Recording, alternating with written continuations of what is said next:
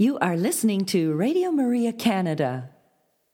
We now present Your Life Is Worth Living, hosted by Al Smith.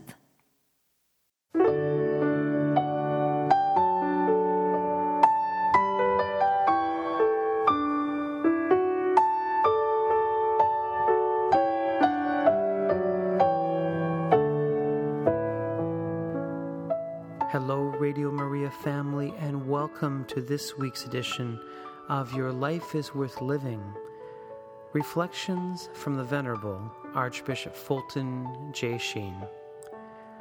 For over fifty years, Archbishop Sheen captivated audiences on both radio and television. Millions tuned in each week to hear his messages of hope and encouragement. On this week's broadcast, we will share a few of those reflections with you, and so we'd encourage you to sit back and relax and enjoy one of the greatest communicators of our time, the Venerable Archbishop Fulton J. Sheen.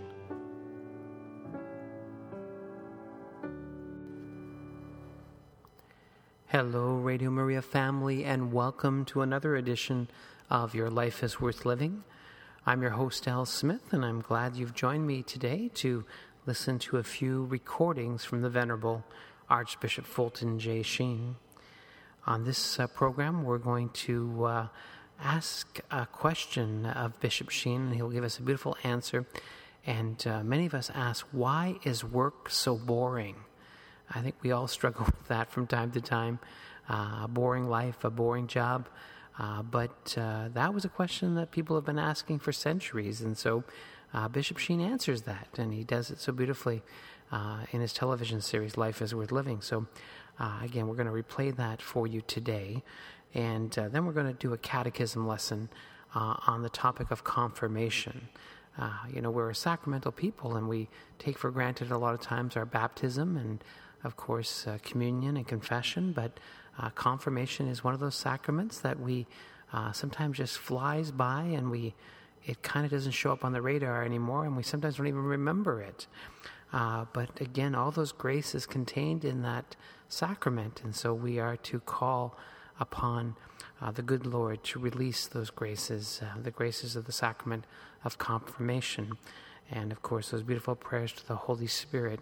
I think of the one I pray often, "Come, Holy Spirit, come by means of the powerful intercession of the Immaculate Heart of Mary, your well-beloved spouse." And so let's begin our program this morning with a prayer to Venerable Sheen, uh, asking for a favor.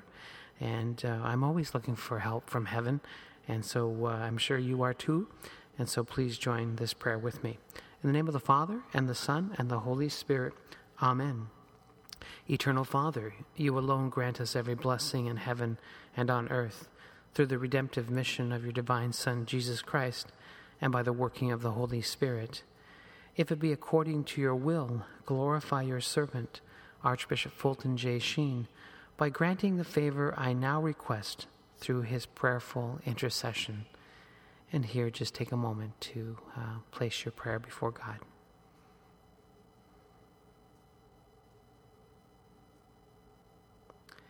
And we make this prayer confidently through Jesus Christ our Lord. Amen. Hail Mary, full of grace, the Lord is with thee. Blessed art thou among women, and blessed is the fruit of thy womb, Jesus. Holy Mary, Mother of God, pray for us sinners, now and at the hour of our death. Amen. Our Lady, seat of wisdom, pray for us. In the name of the Father, and the Son, and the Holy Spirit. Amen. Please enjoy this reflection now, entitled, "Why is Work So Boring?" Friends, our story of the week from children is concerned with a little girl who moved from LaGrange, Illinois, to Guthrie City Center, Iowa. And it seems that in the course of the moving, she lost her Girl Scout cap, her little brownie cap. And the family searched through the garrets and the closets and the boxes and were unable to find it. And one night, the little girl, looking at television, saw me, and she ran to her mother, and she says, "Mommy, I found my cap. Bishop Sheen has it."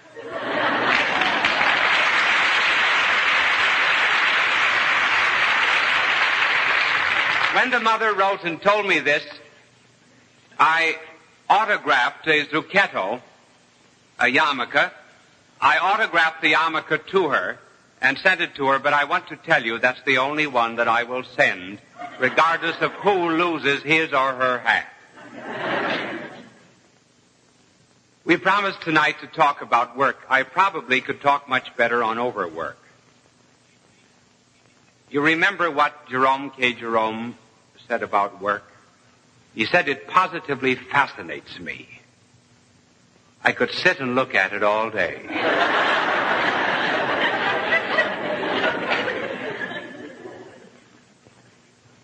Some people work like a horse all day and then they want to hit the hay at night.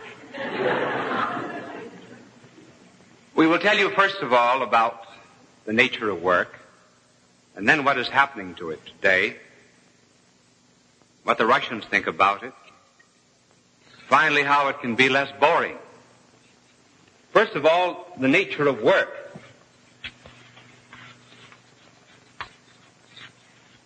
An animal works. For example, we speak of working like a beaver or busy as a bee. Now, what is the difference between the work of an animal and the work of a man? And what is the same in both? First of all, they are alike in the fact that there is a result produced. For example, a dam in the case of a beaver, chair in the case of a man. But there is this difference. In man, there is an intention. Man has a reason and a will. He's made to the image of God. And he leaves the impress of his work on what he does. An animal operates only by instinct, not by freedom and reason. For example, in the building of a cathedral, a stone is cut. That is the result produced. The intention, the building of an edifice to honor and glorify God. Piece of art. Take, for example, the marvelous statue of Moses, done by Michelangelo. The result produced, the statue. The intention to glorify the great Hebraic lawgiver. Incidentally, when he finished that statue, he felt that it was so perfect that he took his chisel and he struck the base of it, saying, "Speak." A farmer produces results, namely his crops. His intention is to intensify his knowledge of farming, to help him live virtuously, and also to aid the common good. Now we come to industrial work. There's a tremendous amount of work that is done in this world that is boring. It is nothing but dull, dreadful repetition. For example, the screwing in of a bulb on a conveyor belt as a machine passes by. This routine is deadening. Years after years, identically the same detail is fulfilled. The intention, the development of personality, the production of social good is almost lost. So that men feel, well, I just work in order to live, that's all, not to perfect myself.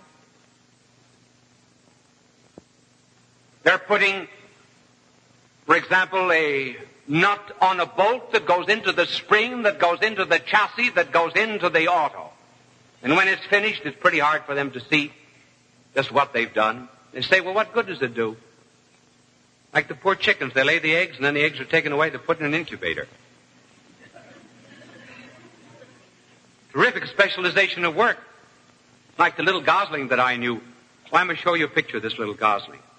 Uh, it seems as if a New York State trooper found this egg, and he brought it to the Redemptorists here in New York, and one of the Redemptorist fathers made a, a homemade incubator and hatched out a gosling. Now, a peculiar thing about a gosling is that he will very often attach himself to the very first thing that he sees when he comes out of the egg. So the first thing they saw were just simply a number of... Uh, A number of Redemptorists, a number of priests, So from that time on, the gosling would associate only with men. I went up there to their house to make a retreat. I would go out walking in the afternoon. Little Louis, the gosling, would come after me. I will show you a picture of little Louis. See, he has on the cincture. They dressed him up exactly like a bishop. And one afternoon, I took Louis down with the geese. Louis wouldn't associate with the geese. He didn't know geese. And so it is with modern work. Such tremendous specialization that today two results follow. First of all, work is boring. I mean that kind of work. And the reason that kind of work is boring is simply because man was made to leave the impress of his character on matter. He was to impress nature in some particular way, just as a man loves to whittle. Take clay and mold it. Raising of children. He has an image in himself, the image of God, and he wants to put his own image in matter. But when he does the same thing over and over again, he's unable to do it. The result is, therefore, that there is a conflict, as you see, between nature, which wishes to do something that is truly individual, and our present mechanical civilization, which does nothing but standardize. And the result is that labor is a drudge and a bore. No wonder people are sick and tired of it. Even leisure is. In the sense that it's mechanized, and two or three thousand people will sit in a theater and look at exactly the same thing and enjoy the same emotions.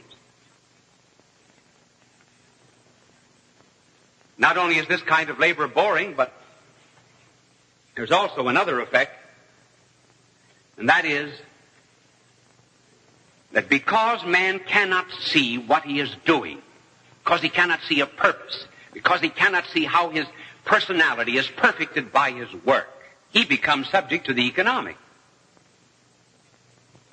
In other words, today in the economic order, man is for production. That is not good. That is not sound.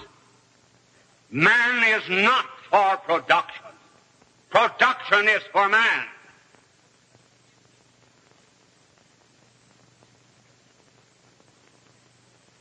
So we've come to believe that everything must be subordinated to the economic. Have eleven children, enough to buy only ten hats, cut off the head of the eleventh child. The economic is primary. Man becomes subordinate to economic conditions. Coffee is thrown into the ocean. Milk spilled. Grain stored. Bananas thrown into the sea.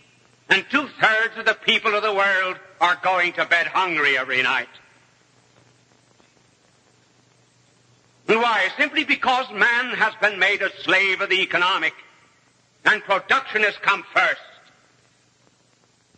not the human. And incidentally, it is this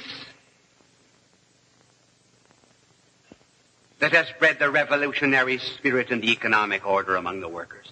It's much more than a tension between capital and labor. Far deeper than that, and few have seen it. And if man revolts, it is simply because he knows that he has a destiny, that he was not made for the economic and for production, that production and the economic were made for him. He's the noblest thing on earth.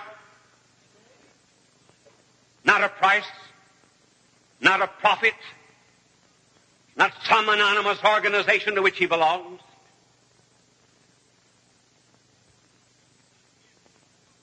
And the logic of all of this is Russia.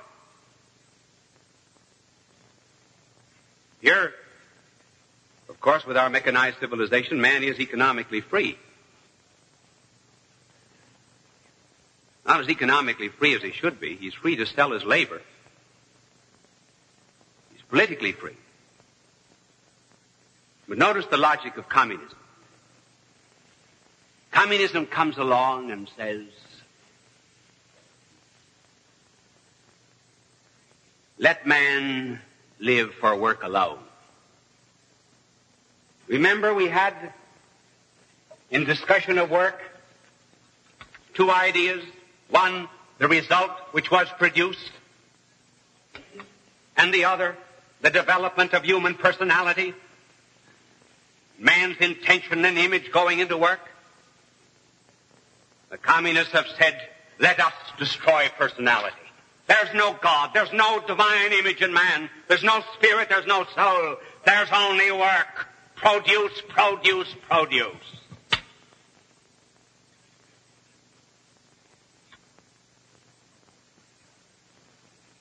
It's well to realize that hidden, deep in the modern world, as men lose a belief in God, is a readiness to surrender political and economic freedom for bread or for what is called security.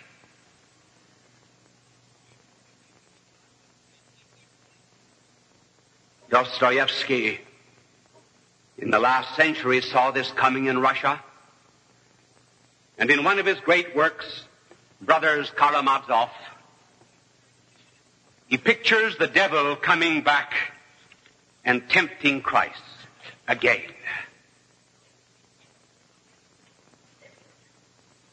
The regime of communism is on the face of the earth.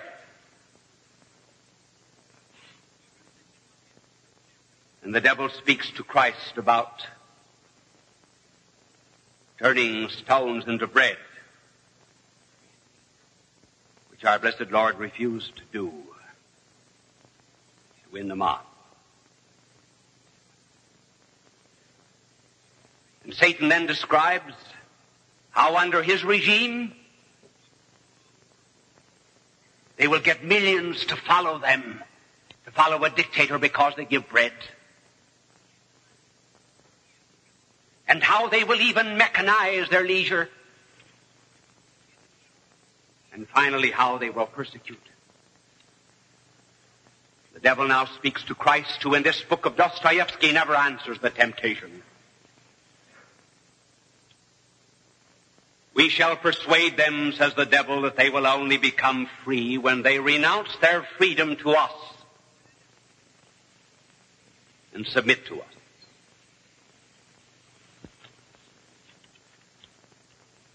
Turn those stones into bread, and mankind will run after thee, Christ, like a flock of sheep,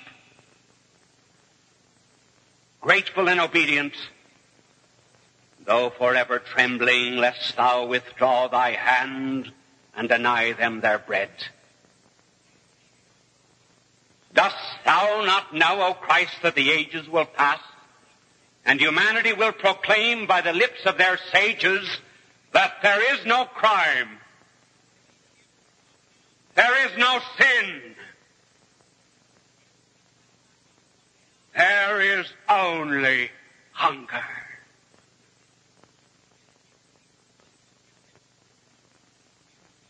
How those days are on us now.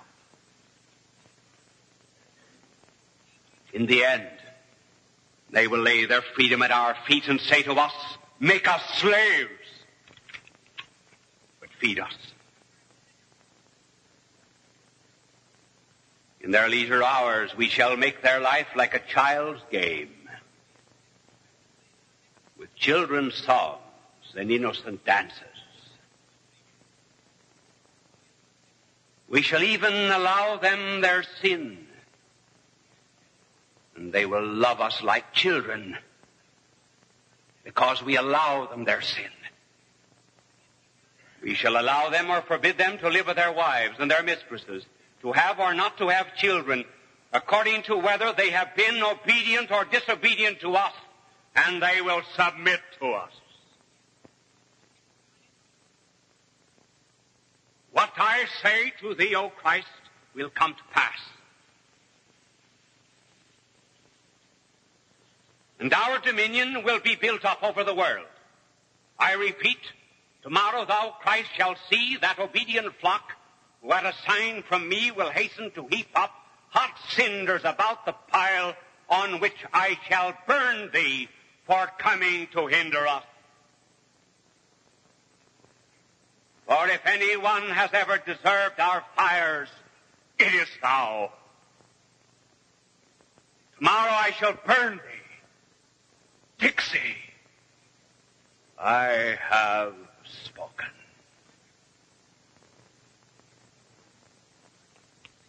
That's the logic of work without a soul.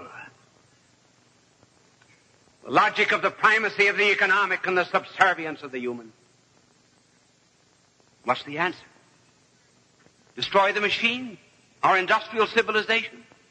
Certainly not. These things are blessings. We must keep them and preserve them.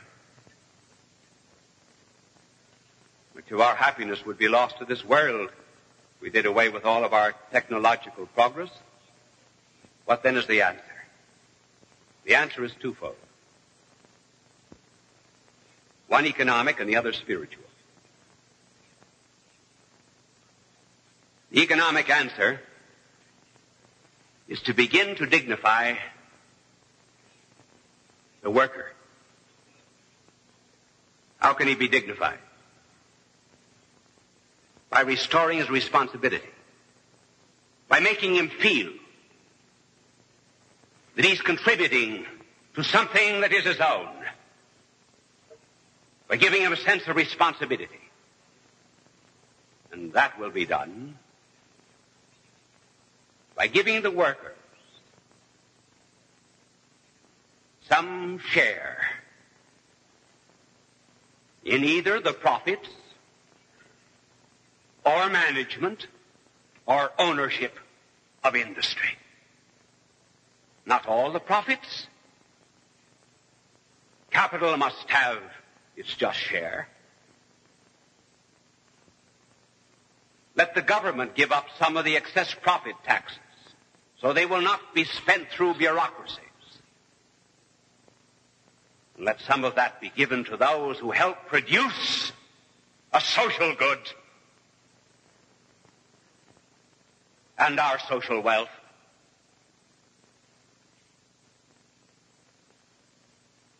Then both shall have a share.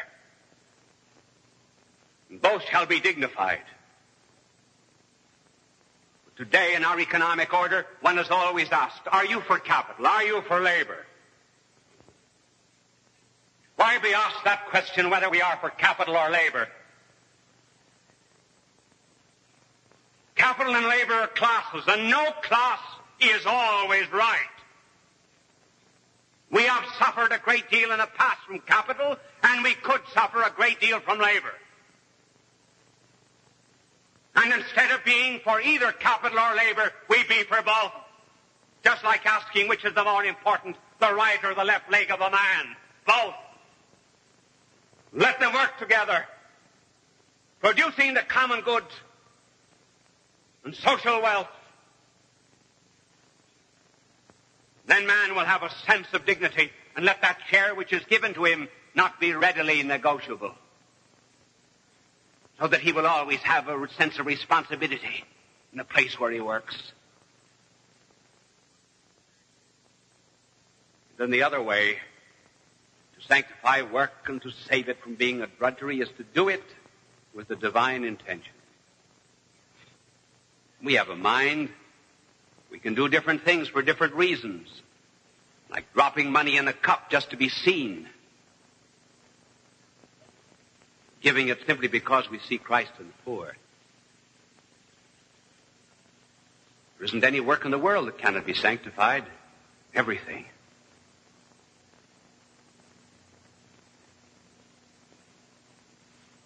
Raising a sound boom. Making a table. Sweeping floors. Threading needles. Working at the routine machines in airplane and automobile factories. All of these can be sanctified and made a prayer, provided they are offered up with a divine intent. Whether you eat or drink or whatsoever you do, do it in the name of the God who made you. We all have to do work that is unpleasant, but it becomes pleasant when we love someone. Do it out of love. We do it for the love of God. And then we'll understand those who would like to have a Christ proclaimed as the patron of the workers, that this is not just the answer. And those who say that Christ, the worker, is the friend of the laborer, quite forgets that the capital ought to have a friend too. And our blessed Lord was not just a carpenter. He was not just a poor man. Our blessed Lord was a rich man who became poor.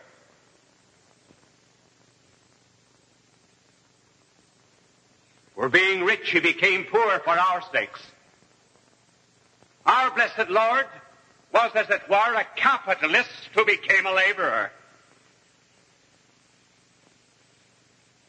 And let us not forget that this worker who fixed the flat roofs of Nazarene homes was also the one from whose fingertips there tumbled planets and worlds. Let us not forget that he who labored in a carpenter shop was also the very one who carpentered the universe itself. And therefore he is the bond that will bring capital and labor together, restore the dignity of man, for he is the only one in the world of whom both capital and labor can say, he came from our ranks. He is one of our own.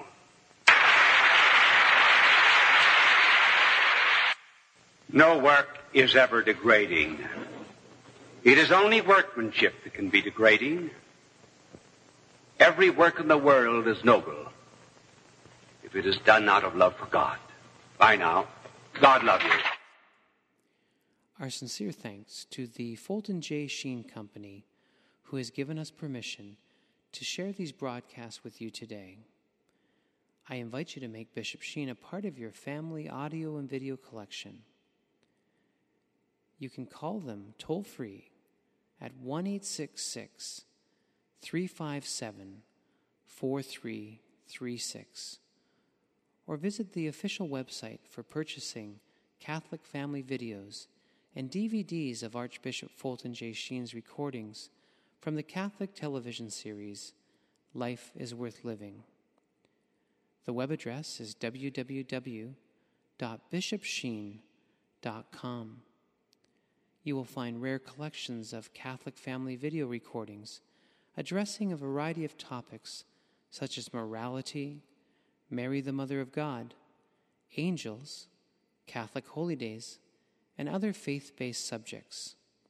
So call toll-free today, one eight six six, three five seven, four three three six. Again, one eight six six, three five seven, four three three six.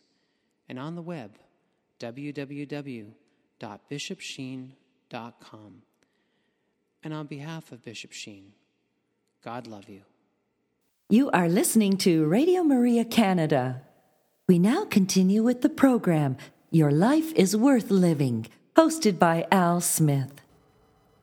Hello, Radio Maria family, and welcome to another edition of Your Life is Worth Living.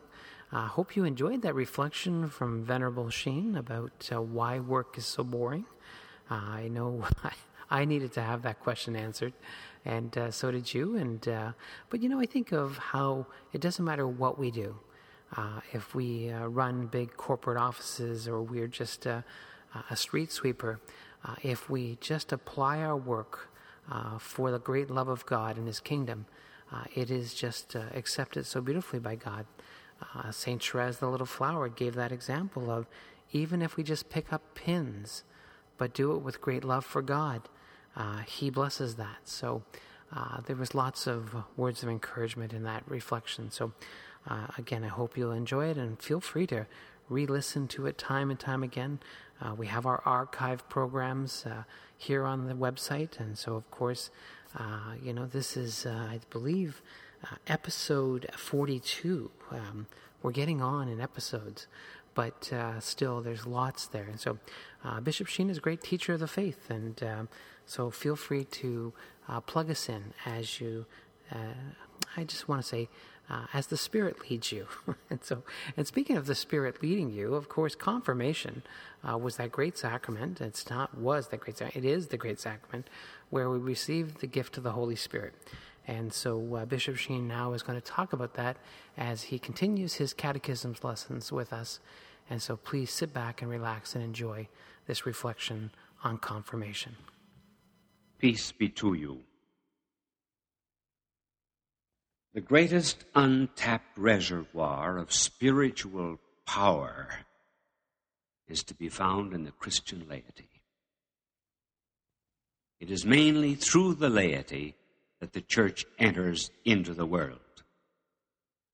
Laymen and laywomen are the meeting place of the Christian and the non-Christian.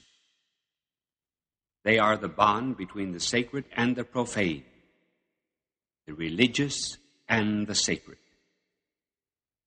The laity fulfills his Christian vocation in the world. When he comes to church, he receives life and truth and grace, but he receives them for service, service in the world.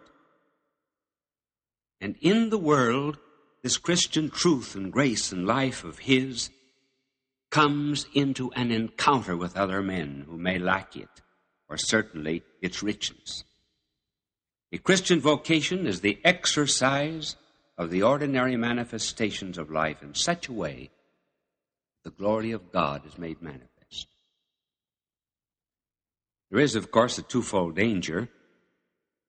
One is that on the one hand, the Christian laity may form a kind of a ghetto. That is to say, consider their religious activities to be confined only within the church and keeping the commandments.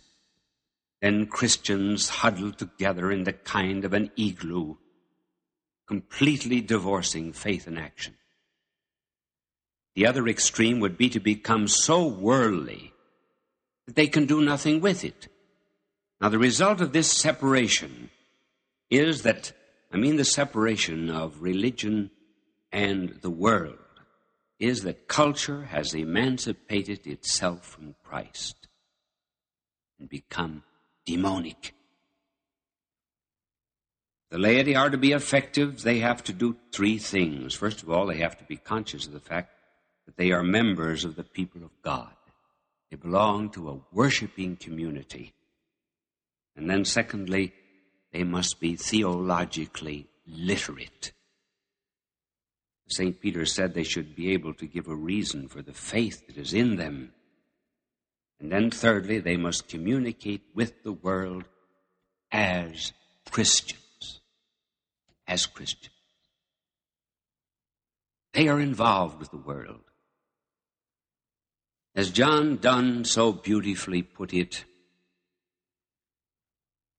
"No man is an island, entire and of itself. Every man is a piece of a continent, a part of the main. If a cloud be washed away by the sea, Europe is the less, as well as if a promontory were, as well as if the manners or friends of thine own house were. Any man's death diminishes me, because I am involved in mankind. Therefore, never send to know for whom the bell tolls. It tolls for thee." No one, therefore, can expect to fulfill his Christian vocation or attain any kind of personal integrity in the modern world who is not at home with computers, with slums, with races, with world affairs, with everything. Where the gospel intersects the world, it is the laity who stand at that point. As the cross stood at the intersection of the cultures and the civilizations of Athens, Jerusalem, and Rome, the laity cross all frontiers And they do this in the name of Christ. As we see the laity come into church on Sundays, we ask them, do they really love one another? Are they a unified element in the community? Are they coming together just to fulfill an obligation, trying to avoid immortal sin, rather than to come and strengthen and feed a life which they ought to spread? Are they seeking a kind of selfish sanctification, forgetful that our blessed Lord said, "For their sakes do I sanctify myself"? Will they be very much like everyone else that is around them, except for just this weekly habit of coming to church? When others look at this band of the faithful, will they think, I ought to be like them, I ought to have their love and their truth and their inner peace? Too often it's just the opposite. So the laity, therefore, will have to come to a comprehension that our blessed Lord was not crucified in a cathedral, between two candles, but in the world, on a roadway, in a town garbage heap, at the crossroads, where there were languages written upon the cross. Yes, they were Hebrew, Latin, and Greek, but they could just as well have been English, or Bantu, or Afrikaans. It would make no difference. He placed himself at the very center of the world, in the midst of smut and thieves and soldiers and gamblers, and he was there to extend pardon to them. This is the vocation of the laity, to make Christ known in the world. If then it be granted that the laity must go in the world, where will they find their power, their wisdom, and their courage in order to be witnesses to Christ? If they are just left to their own power, they would be as weak as the apostles were. Nine of them away from the garden, and three in the garden sleeping. Since over and above the natural life there is a divine or supernatural life, there should be a sacrament, some visible sign by which they contact the power and the merits of Christ. Some kind of channel that will pour away from Calvary down into their own souls to make them strong. Just go back now into the natural order, and you will recall that for a living, one, a person must be born. Secondly, he must grow to maturity. He must assume the responsibilities of the society in which he lives. Since over and above the natural life there is a divine or supernatural life, one, we must be born to that divine supernatural life, and that is the sacrament of baptism. And then we have to grow into the supernatural life. And the sacrament that inducts us into this higher supernatural life is the sacrament of confirmation. We are born spiritually in one sacrament, become a citizen of the kingdom of God, and in the other, we are drafted into God's spiritual army and into the lay priesthood of believers. And confirmation, like any other sacrament, is modeled upon the life of our blessed Lord. Our Lord had a double priestly anointing corresponding to two aspects of his life. First was the incarnation, and that made him capable of being a victim for our sins, because in the incarnation he took upon himself a body, a human nature with which he could suffer, and therefore redeem us from our sins. As God, he could not suffer. As man, he could. And this first aspect of the life of our blessed Lord culminated in his passion and death and resurrection. Now there was another aspect of his life,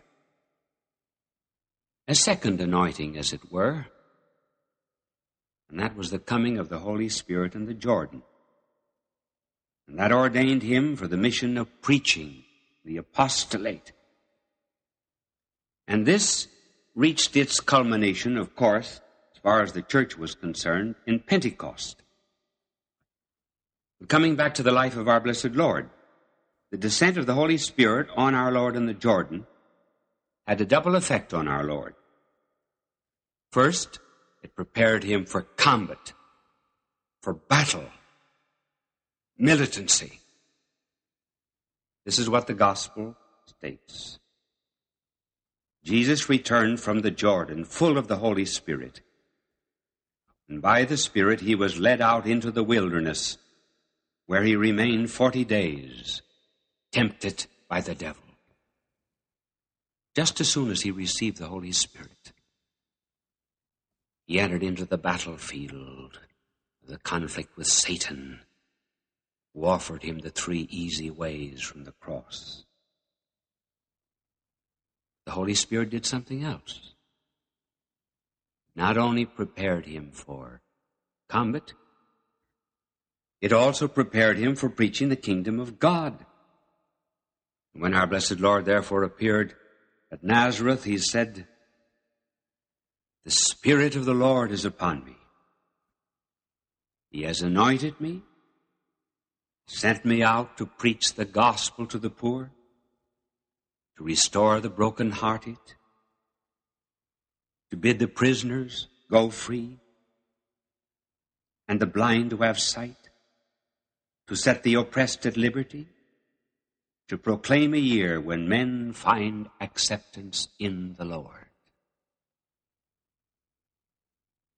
Now, after our blessed Lord had received the Spirit and fulfilled these two missions, he had instituted a sacrament, the sacrament of confirmation, by which this power and energy and strength of being a soldier of Christ and a witness to Christ in the kingdom of God passes into our souls. The ordinary minister of this sacrament is the bishop, though in cases of extreme necessity, for example, illness and the like, a pastor may administer the sacrament. One about to be confirmed kneels before the bishop, who extends his hands and prays. Almighty everlasting God, who has deigned to beget a new life, and this thy servant by water and the Holy Spirit, and has granted him remission of his sins, send forth from heaven upon him thy Holy Spirit with the sevenfold gifts, the Spirit of wisdom and understanding, amen, the Spirit of counsel and fortitude, amen, the Spirit of knowledge and piety, amen. Fill him with the Spirit of the fear of the Lord, and seal him with the sign of Christ's cross, plenteous in mercy unto life everlasting, through the same self-same Jesus Christ thy Son, our Lord, who liveth and reigneth with thee in the unity of the Holy Spirit, God eternally. Amen. Then the bishop dips his thumb in holy chrism and anoints the forehead of the one to be confirmed, saying,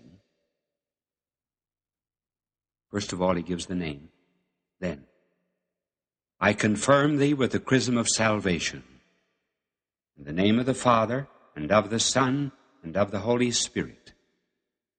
When he says these words, he makes the sign of the cross.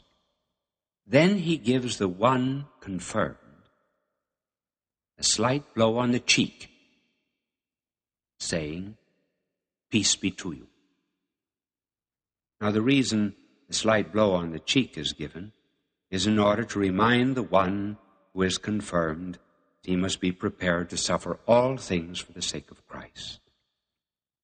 This sacrament may be received only once because it leaves an indelible mark upon the soul. So does the sacrament of baptism and also the sacrament of holy orders. Because it may be received only once, as we may only grow into maturity once in the natural order, there are many who neglect its inspiration.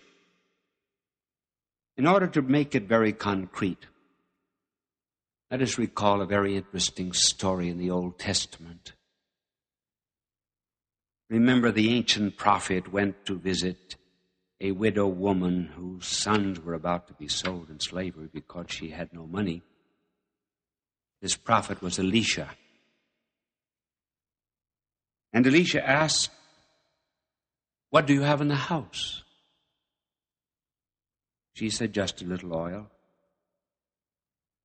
He told her to go out and borrow vessels from the neighbors. All empty vessels. When they were gathered, he told her to begin pouring out the little oil that she had into the empty vessels. She began pouring, but the oil did not stop. And she filled one vessel, then another, and another, and another, until finally she said to her son, "Give me yet another vessel." The son says, "There is no more." And the oil stopped. Now, the oil in sacred scripture very often corresponds to the Holy Spirit. And the lesson, therefore, is that the Spirit of Christ that we receive depends also upon our emptiness. And the increase of that power from the moment that we receive the sacrament also depends upon our capacity to respond to Christ. There is no limit to God's love. There's no limit to his power to bless.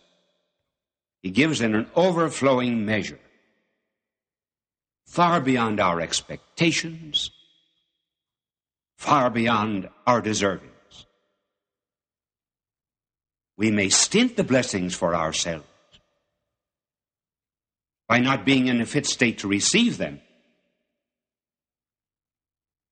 We constantly see in the history of the church where many blessings are forthcoming, just provided we would de-egotize ourselves. And therefore, the power of the laity to bear witness to Christ, to be his soldiers in the world, depends upon their humility, their emptiness. And then there's yet another lesson. There was once a Sunday school teacher who came before an empty room, and he said, uh, "Where is the class?" He could not see anyone to teach. And the priest said to him, "You'll have to go out and gather a class." He did so with a little exertion in the streets, and he had a class. So there are empty vessels all around us.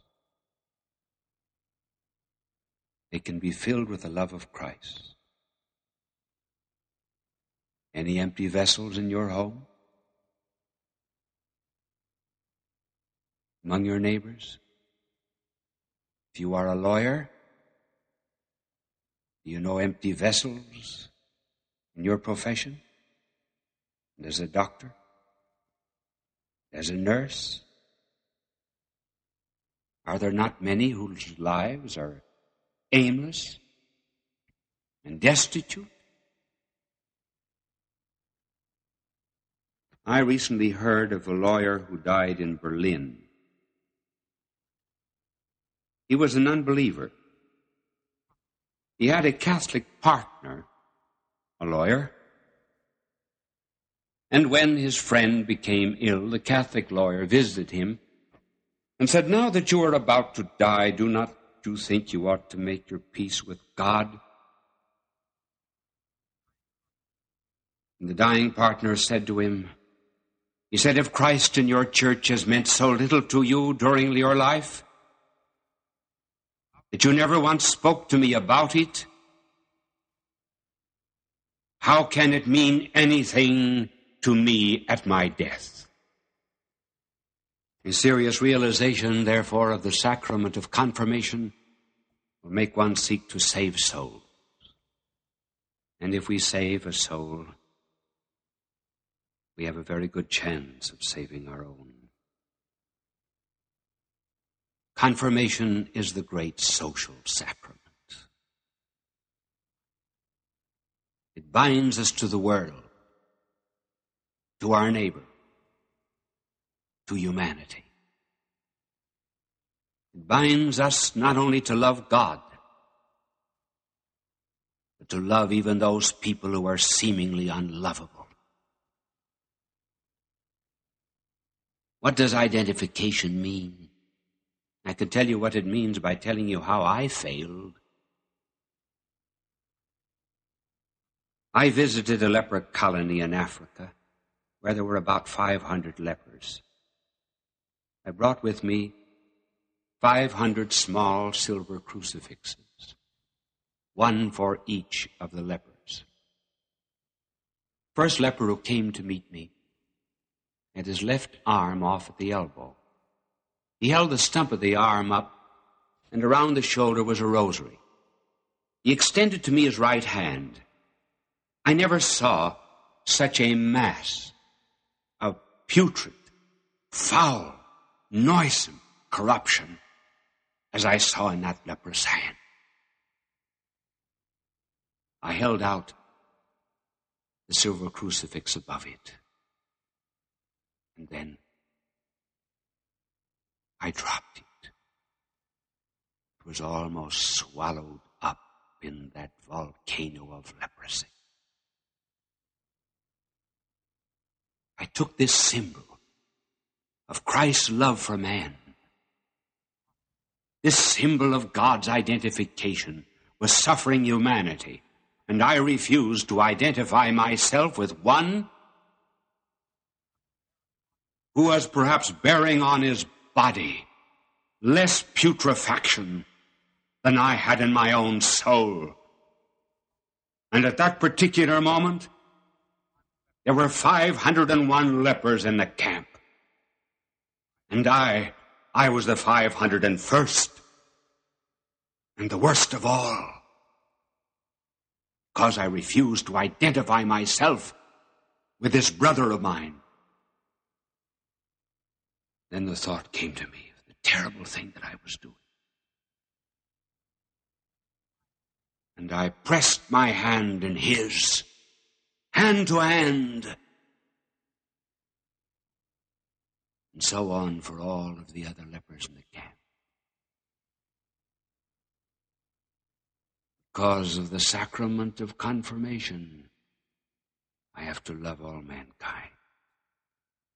And as a priest, I have to identify myself with them. This identification you can carry over into your own life if you keep before you the symbol of fire. Fire has two great qualities, light and heat. The light is the symbol of truth. The heat is the symbol of love. Too often we separate light and heat. We have the truth, but we have little zeal and love. The enemies have no truth, but they have zeal and love for their cause. Confirmation would bid us to keep our truth and the love of truth together. And that's what our Lord meant when he said, I have come to cast fire, fire upon the earth. And what will I but that it be enkindled? God love. You are listening to Radio Maria Canada.